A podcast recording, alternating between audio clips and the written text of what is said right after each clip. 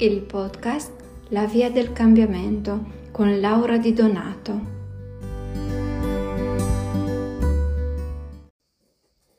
Oggi vi propongo un piccolo esercizio di scrittura eh, che può veramente migliorare il nostro umore nei momenti di difficoltà e che può farci rendere conto di quanto siamo in grado di creare e cambiare ogni cosa nella nostra vita.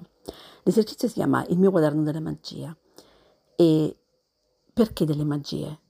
Perché noi creiamo continuamente magie senza quasi mai farci caso. E il suggerimento è questo, prendete un quaderno particolare, che sia unico, che sia divertente, che vi faccia eh, tornare un po' bambini, perché ricordiamoci i bambini creano meravigliosamente.